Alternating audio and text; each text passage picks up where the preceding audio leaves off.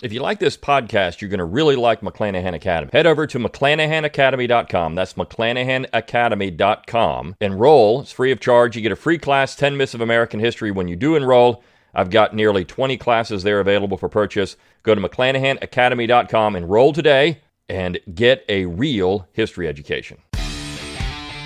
Brion McClanahan Show, episode 548. It's time to think locally and act locally. Welcome to the Brion McClanahan Show.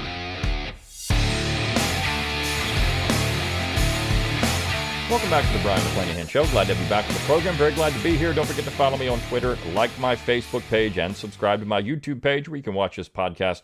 Find all those social media accounts on my webpage, brionmcclanahan.com. That's B R I O N, mcclanahan.com. While you're there, give me that email address. I'll give you a free ebook, Forgotten Founders, free audiobook of the same title, read by yours truly. You can support the show by going to McClanahanacademy.com. Always free to enroll. You get that free class, 10 Myths of American History, when you do enroll. Purchase one of the classes there or 20 of the classes there, and you help keep this podcast free of charge. You can also support the show by clicking on that support tab at brionmcclanahan.com. You can throw a few pennies my way, help keep the lights on, help keep the podcast going, get my autograph on any of my books by buying a book plate there, and of course, purchasing a book also help support the show. I've got many of those. Just go to Barnes and Noble, uh, Books a Million, uh, wherever books are sold, right? I mean, you get your Amazon, of course, you get your books there, and you can purchase my book. Just search for my name. All my books come up. My most recent are Southern Scribblings and the Jeffersonian Tradition. You can also support the show by clicking on the shop tab at brionmcclanahan.com. Get my logo and all kinds of cool stuff. Go to Learn True, T R U E, learntruehistory.com. This is my affiliate link for Tom Woods Classroom. A lot of great ways to support the show financially. But as always, free of charge and painless to share the podcast around on social media, rate it wherever you get your podcasts. Let people know you're thinking locally and acting locally. And we grow the audience that way. Now, I want to talk about a really interesting subject, to me, anyways. And I, it's one that, of course, in our modern woke society is hard to address. Now, um, I will say this the 1619 Project does it. It's one of the things that people don't necessarily dispute about the 1619 Project, but it's something that I think that the Straussians don't like to hear about. And I think it's the the problem with it is that it it makes the the treasury of counterfeit virtue people, the righteous cause myth people, uncomfortable. It makes them really uncomfortable because you see, one of the things the 1619 Project does is it points out that, look, uh, America has always had this issue of race and slavery. I mean, this is something that's always talked about. And they put it first and foremost that it's the most important issue. This is where I would disagree with them. They would say America, of course, is systemically racist, where I would disagree with them there. But to say that there's been one section that's responsible for race and slavery while the other one has been completely um, devoid of that issue is problematic to say the least. That's an academic term, problematic. I got to use that when we're talking about academics. It's actually um, a distortion of American history.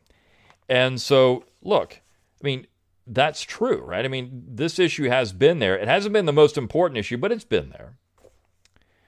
And I want to point out a couple of books and talk about this in relation to the North. Because I think that's the most interesting part of all of this. You see, we've spent so much time talking about the South and the peculiar institution, uh, as it was called. I mean, it was called peculiar because it was not odd, but because it was by the point that that phrase was used, essentially a Southern institution. It was peculiar to the South and, in many ways, peculiar to the institution of slavery to the rest of the world. Because to men like John C. Calhoun and other pro slavery ideologues in America, as Calhoun wasn't an ideologue in this way, he was a practical man when it came to this. This is what he said in the positive good speech. He didn't defend slavery in the abstract. He actually said that. I'm not defending it in the abstract. I'm defending it as it actually exists in, in its peculiar form here in the southern United States.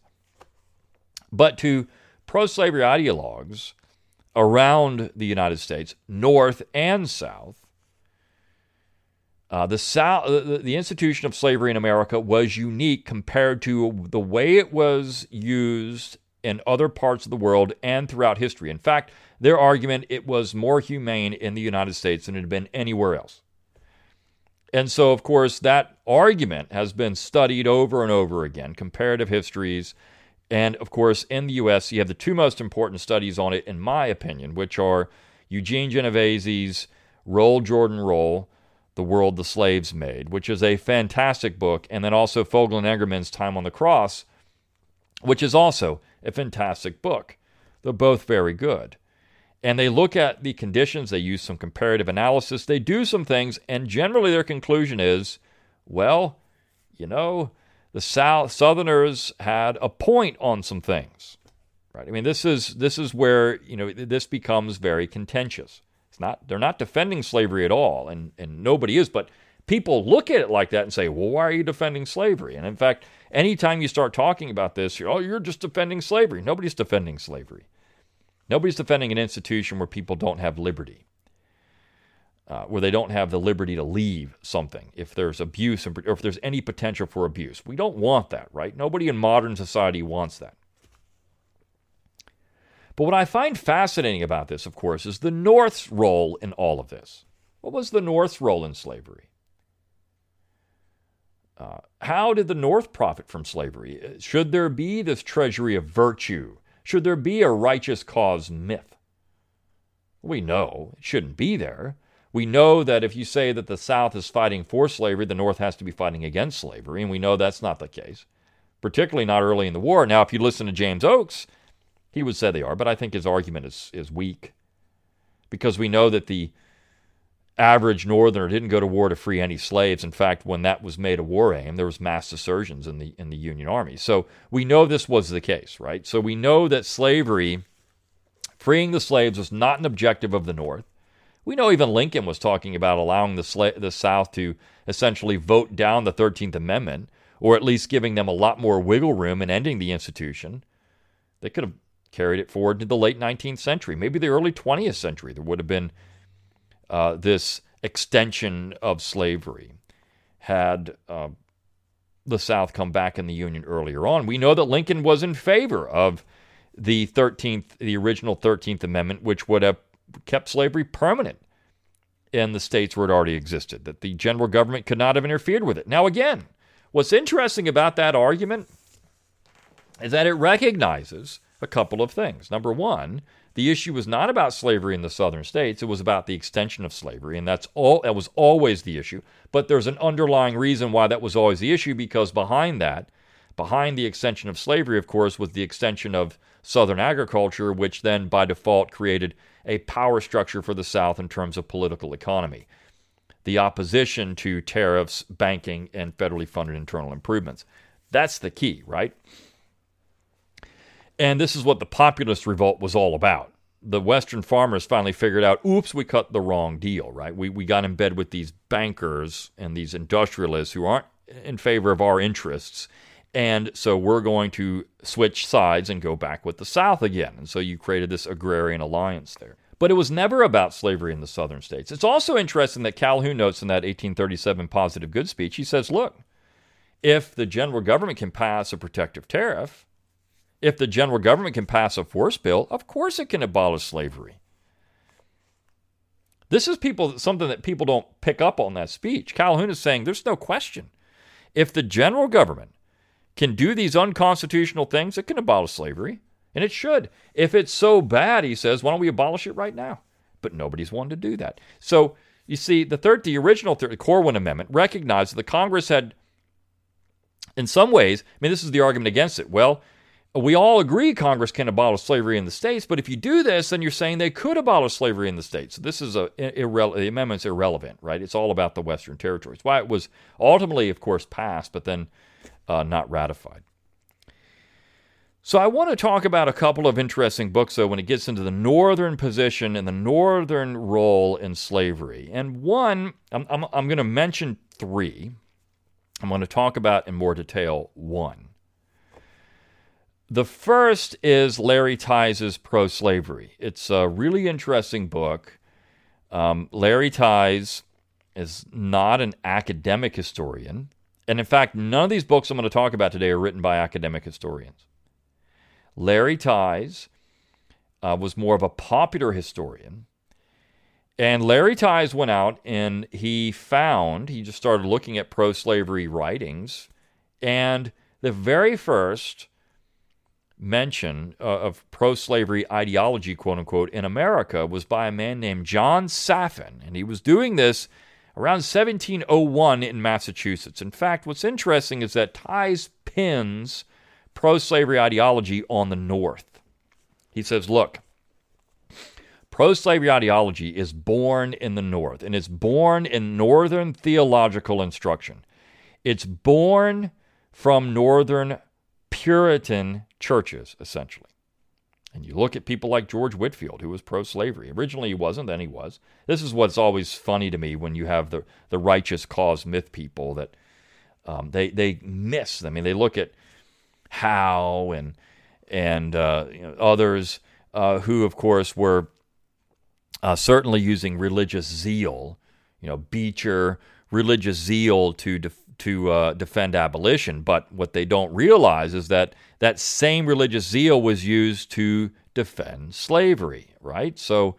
Uh, I mean, it, it, came out of the North. So Tise' book, Pro Slavery, is very, very good. In fact, if you read that book, what you're going to walk away thinking is that, look, Calhoun's position on slavery was not unique at all. In fact, it was the most unoriginal part of his entire philosophy. It shouldn't even be mentioned, to be frank. I mean, it, it shouldn't, because Calhoun was interested in much more things and he was so much more important for a variety of other reasons. So that's a good one. Also, Anne Farrow's book, Complicity. Now, that book and the one I'm going to talk about today are a mess when it comes to reading. The Farrow book is hard to get through as one reviewer pointed out, it's it's choppy. It could have I mean it's not a very good book for reading in terms of having a cohesive story throughout. It's just kind of these choppy stories. And it's like you I mean hodgepodge of stuff. But what it does more than anything else is point the fingers back at the north and saying, "Well, look, if, if we're going to be critical of the South for all these things, what about the North's role in this? What about Ivy League schools? What about the slave trade? What about all the things the North was doing? What about the fact that you had Puritans who may not have had slaves in the northern states, or New Englanders may not have slaves in the northern states, but they owned large plantations in the Caribbean? Or they were part of organizations, companies, essentially, corporate partners that owned plantations in the South. You see, that's the absentee part of this, something that people don't realize. In the area where I live, in the county that I used to live in, the same state, but in the county, I moved to a different county. In the county, the largest, from what I understand, the largest slaveholding area in the county or slaveholding plantation in the county was actually owned by a New York conglomerate. So it wasn't a local farmer that owned the largest slaveholding plantation in that county. It was an absentee New York conglomerate, which is interesting, right? I think that's an interesting part of American history that you have all these complex things going on to make this a, a much more, a much deeper, I should say, issue than just one section against a good section against a bad section. And this is essentially what you're getting out of the Straussians if you look at someone like Michael Anton, who writes, "Well, we, I'm not, I'm not blaming Southerners, but we got to take out Calhoun. We got to take out these Southerners who are all our problems." If it wasn't for these people, conservative would be the the ideology in America. Everyone would be conservative. After all, Harry Jaffa said equality is conservative. But the other, the book I want to focus on has some other interesting parts to it. And it was published in 2013. It's entitled "The Manor," and I'm going to hold it up here. The Manor and it's by a woman named Mac Griswold. Now, just like the Complicity book, it is a mess to read. It's not very easy to read, it's not well written. She is someone who is a, um, she writes a lot about gardens. I found that fascinating. She writes, she writes histories of gardens. And she was drawn to this particular subject because of the beauty of the landscape in the area. Now, what this story is about is a home on Shelter Island, New York, um, or Long Island, you know, Shelter Island, Long Island. It's a plantation there that was actually founded by Quakers. Now, that's the interesting part to me. You see, because this shows you how the institution of slavery in America was not necessarily, it didn't influence culture, it was just there. Uh, I talk about this with my students. I was just doing this the other day when we were, we were talking about the Middle Ages, and we were going through the Domesday Book, right? So we were looking at the Domesday Book in class, and we pulled up different towns, and we were looking at different parts of England. Of course, that was published in 1085, 1086, uh, commissioned by William the Conqueror. And um, we're looking at that, and of course, it lists slave areas, right? So you have slaves listed. And this is essentially what David Hackett Fischer said in his Albion's Seed. He said, Look, slavery didn't make the South.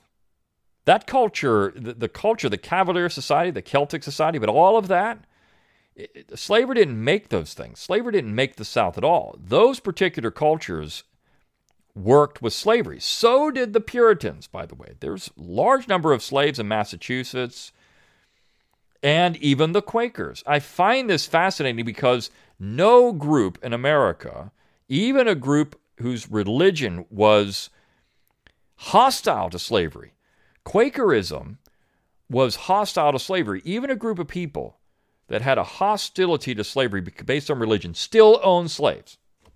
And they owned Indian slaves, they owned African slaves. So I find that part of it fascinating. One thing I found really fascinating was one of the chapters in this book entitled Summer Colony. Now, she gets into some of the issues of slaves and how slaves continued to live on, on this particular plantation home until the 1820s when slavery was abolished in New York. But even after that, there were still uh, they were still wrestling with tenantship and all these other things. And so, what role, what rights did Black Americans have on this particular area? What didn't they have? And she talks in this particular chapter about a man named Eben Horsford. Eben Horsford, who was a professor, a, a chemistry professor at Harvard. Now, she gets into the fact that at Harvard, of course, Horsford had all kinds of contact with the major intellectuals of New England. And what she found was that a lot of these people were pro slavery. And they they were they believed in racial inferiority. They believed in scientific racism essentially. This is this is something that was dominant in the 1850s. And she talks about how Horsford, this is a really interesting story in the book, and I wanted to bring this out today. It was Horsford's relationship with the Tylers, John Tyler, right? Horsford actually went to the Tyler's plantation. He traveled down to Virginia at one point and he wrote some things about the plantation. And what I find fascinating about these northern travels into the South, now she pins all this on the fact that Horsford was already pro slavery, is already into scientific racism. He wasn't going to see things differently. But when you look at people like Nehemiah Adams, who wrote a book on his travels in the South, he wanted to prove the abolitionists correct. And Nehemiah Adams travels to the South. He's from New England, travels to the South, and writes a book that's exact opposite of what he wanted, what he went in thinking. And you find this as people would go to the South and they would come back, they would write descriptions of slavery in the South that wasn't necessarily comporting with what was written, say, in Uncle Tom's Cabin. Even if you read a book like 12 Years a Slave, which has the horrors in it at times, but it also has this very benign description of slavery in it. I mean, it's strange, right? So it's strange just because where we get our history is Twitter, and where we get our history is Roots and Django Unchained, and these things. And maybe the institution, maybe the relationships were more complex and human than what we than what we get in our pop culture. It's not saying the institution was good. It's not saying it's beneficial. It's not saying any of that. It's just saying maybe there's a little different story to all of this than what you get out of these things. Now, she says a change of public opinion came about over the course of several years. Cornelius Conway Felton, a professor of Greek at Harvard and latter and la- later the university's president, the Horsfords gave his resounding name to the youngest daughter, Cornelia Conway Felton Horsford, was pro slavery and opposed abolition in the 1850s. So Cornelius Felton, who, who Eben Horsford was, uh, was very good friends with. I mean, he named, they named their daughter after this guy, was pro slavery.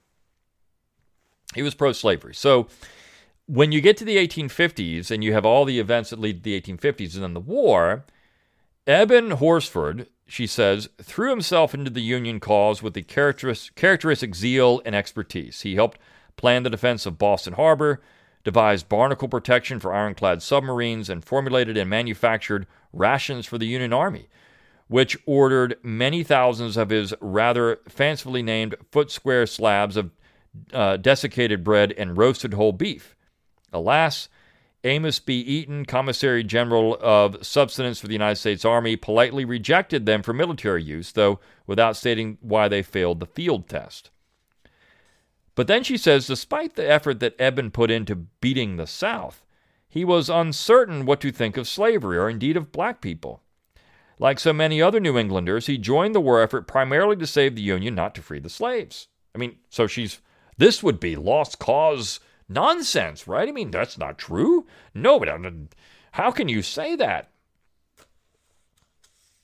In 1852, he had visited his wife's cousin, Julia Gardiner Tyler, and her husband, the former president, John Tyler, at Sherwood Forest, their 1,500 acre Virginia plantation on the James River, not far from Jamestown, where Nathaniel had loaded his Dutch ship with tobacco in the 1640s. Nathaniel was the original founder of this particular house right? So here are the Quakers trading tobacco with the Virginians. Of course, they're getting involved in the slave and, slavery on and uh, on Long Island there, and this is all fascinating stuff. All the interweaving of these things, and they have this book has wonderful pictures of the home, and uh, I mean she's she's has access to documents nobody had ever seen before about the family. She's writing a family history essentially of this house. It's fascinating. Why, that's why I say get it. It's choppy. It's hard to read at times, and it's dry. There's some parts of it like, ah, I mean, there's just too much detail here. It's just a little too dry. But you find little nuggets like this. In a letter to his mother, Eben described being rowed up the river in a barge by six liveried slaves in blue and white checkered shirts with straw hats painted to match. Now, think about what they're saying there. These are liveried slaves, which if you look at, uh, if you watch the show on PBS, Downton Abbey, you watch that show. You have the footmen wearing their liveries. You have this this aristocracy, the uniforms, right? So here you have John Tyler having his slaves wear liveries, right? So these were the house servants. They had uniforms, just like you would in aristocratic Great Britain at this point, right? This is the period of time you have Victorian England and those in mannered estates had servants that wore liveries.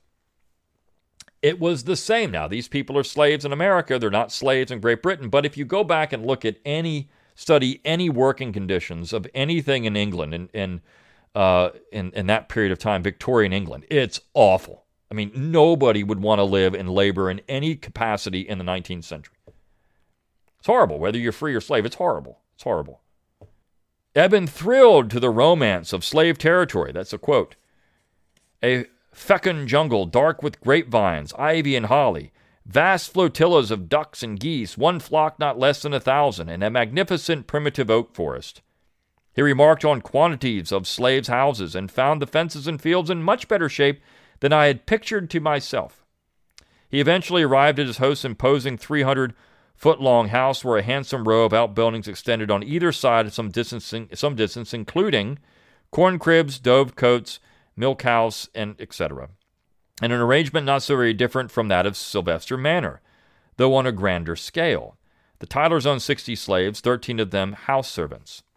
So he's talking about, you know, or she says that Sylvester Manor, which is his home on Long Island, is very similar to this, right? Eben was familiar with the dire image of slavery painted by abolitionist literature in general, and in particular by Harriet Beecher Stowe, whose Uncle Tom's Cabin was just then finishing its debut as a popular newspaper serial. But struck by the order and prosperity that he saw at Sherwood Forest, he determined to find out, quote, all I can about the system that I may form an intelligent judgment, end quote. He visited, quote, some Negro cabins, end quote, and to be thorough about his investigations of Black Baptist Church. Taking the moral ambig- ambiguities of the peculiar institution in stride, he seemed unable to condemn outright what he saw, instead describing, quote, the system in its best form as a minority that never terminates, end quote. He observed that, quote, the slaves are treated like children, punished when they deserve it, rewarded when they could when they should be, all of them permitted to earn extra pay, cared for when sick, and I should think uniformly cheerful and happy, and by no means hard worked, end quote. Now, this is one of the guys that lived at Sylvester Manor on this book pictured here. He's from New York. He's traveling to the South. And this shows the complexity of, of the entire institution. Here is a, a man that teaches at Harvard, right? He teaches at Harvard. One of his good friends, who he named his daughter after, is ardently pro slavery, ardently scientific racist. That's the thing that people miss in all of this stuff.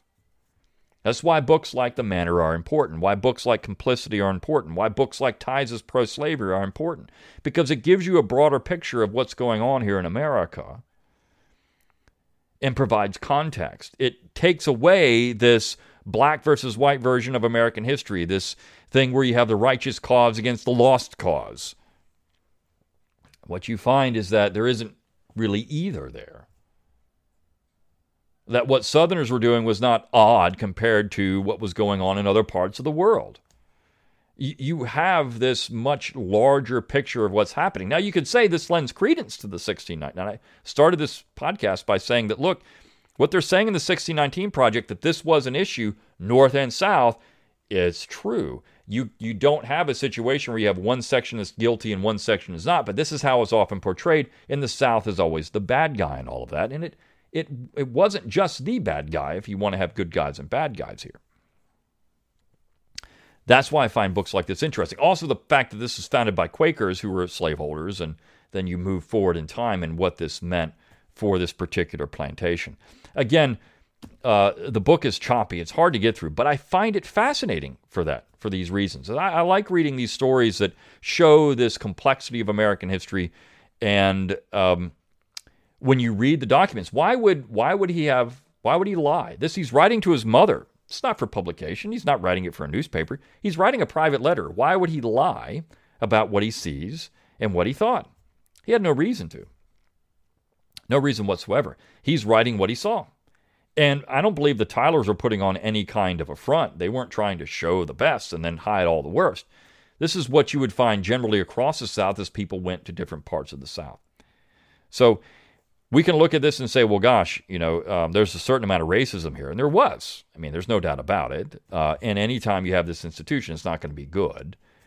But it's certainly more complex than what, uh, what you would get out of your modern popular narratives on the subject. So I found this really fascinating. And uh, this particular book, and and how how uh, Matt Griswold got into that part of it. And there's so much more in this book I could go through, but I recommend getting it.